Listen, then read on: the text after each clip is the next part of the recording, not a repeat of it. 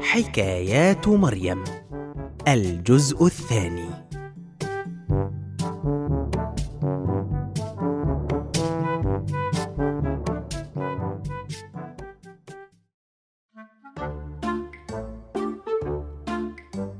كبرت صديقتنا مريم عامين وها هي؟ تصوم رمضان لثالث مرة. مريم الآن تستطيع بسهولة أن تصلي وتقرأ سورا قصيرة من القرآن. فقد حفظت جزء عما كاملا. ولكن ذات مرة وبعد أن انتهت مريم من أداء صلاة الظهر في وقتها دار بينها وبين أمها الحوار التالي.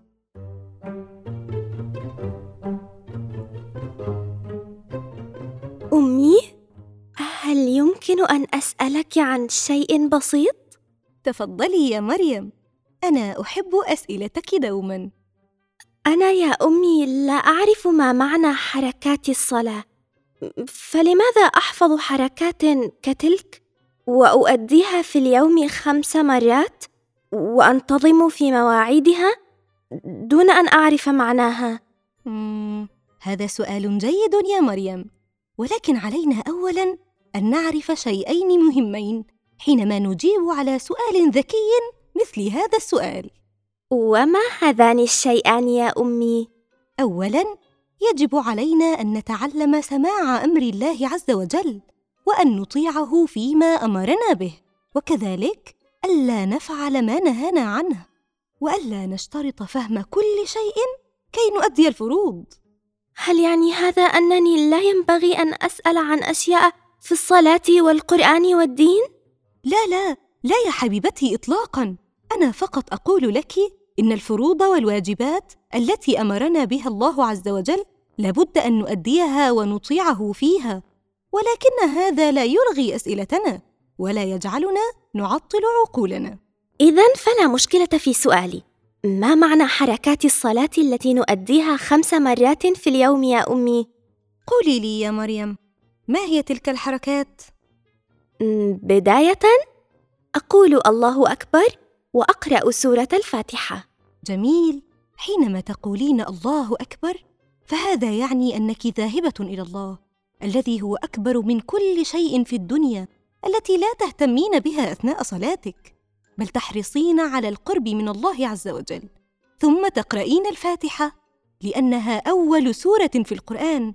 وبها العديد من المعاني العظيمة حسنا يا أمي سأسألك فيما بعد عن معنى سورة الفاتحة ولكنني أريد الآن أن أفهم معاني حركات الصلاة إذا إلى أين وصلنا؟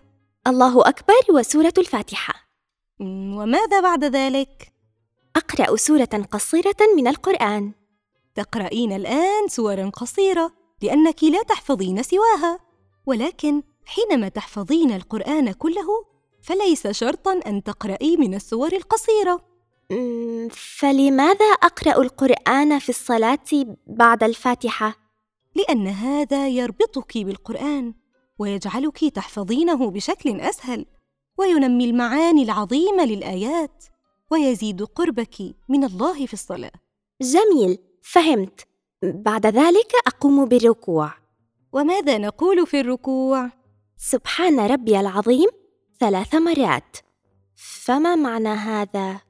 حينما تركعين يا مريم فإن هذا يعني تسليم الأمر لله وتعظيمه. ولهذا نقول سبحان ربي العظيم ثلاث مرات. وبعد ذلك نقول سمع الله لمن حمده ربنا ولك الحمد.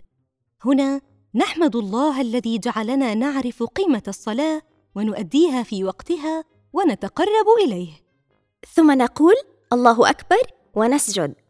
وماذا نقول في السجود يا حبيبتي مريم؟ نقول سبحان ربي الأعلى ثلاث مرات. فما معنى هذا؟ بنزولك على الأرض ساجدة لله ووضع رأسك على الأرض. أنت تعترفين بعلو الله وأنه رب العالمين وأنه فوق كل شيء وأعلى من كل شيء في الدنيا. ولذلك نقول سبحان ربي الأعلى. وفي السجود يا مريم نكون أقرب ما نكون إلى الله.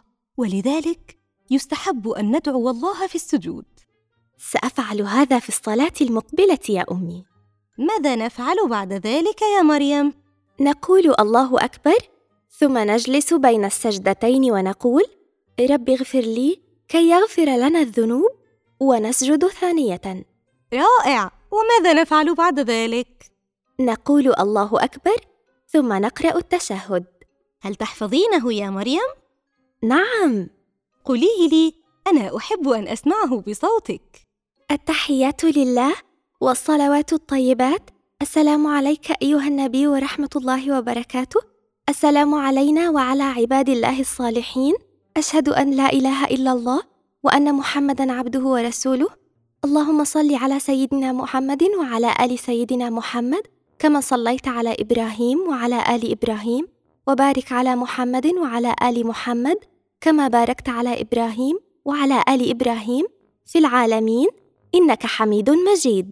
أحسنت يا حبيبتي. والآن لك عندي مكافأة جميلة. مكافأة؟ فما هي؟ سأحضر لك على الإفطار أكلتك المفضلة. أصابع الحلوى الشهية. أصابع زينب.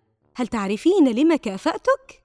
لأنني قرأت التشهد بشكل صحيح ولأنني أحفظ حركات الصلاة. هذه أمور تستحق المكافأة حقا ولكنني كافأتك اليوم لأنك سألتني عن حركات الصلاة ومعانيها ولأنك مهتمة بمعرفة الحركات التي تفعلينها ومعنى الأوامر التي تنفذينها وتسألين أمك في هذا الأمر ولا تخجلين من أي سؤال. هذا شيء جميل. تستحقين عليه المكافأة يا حبيبتي. حكايات مريم. قام بأداء الأدوار. إكرام الأنصاري.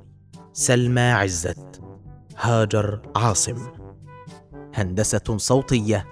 أسماء راشد. سيناريو وحوار وإخراج. أحمد مجدي.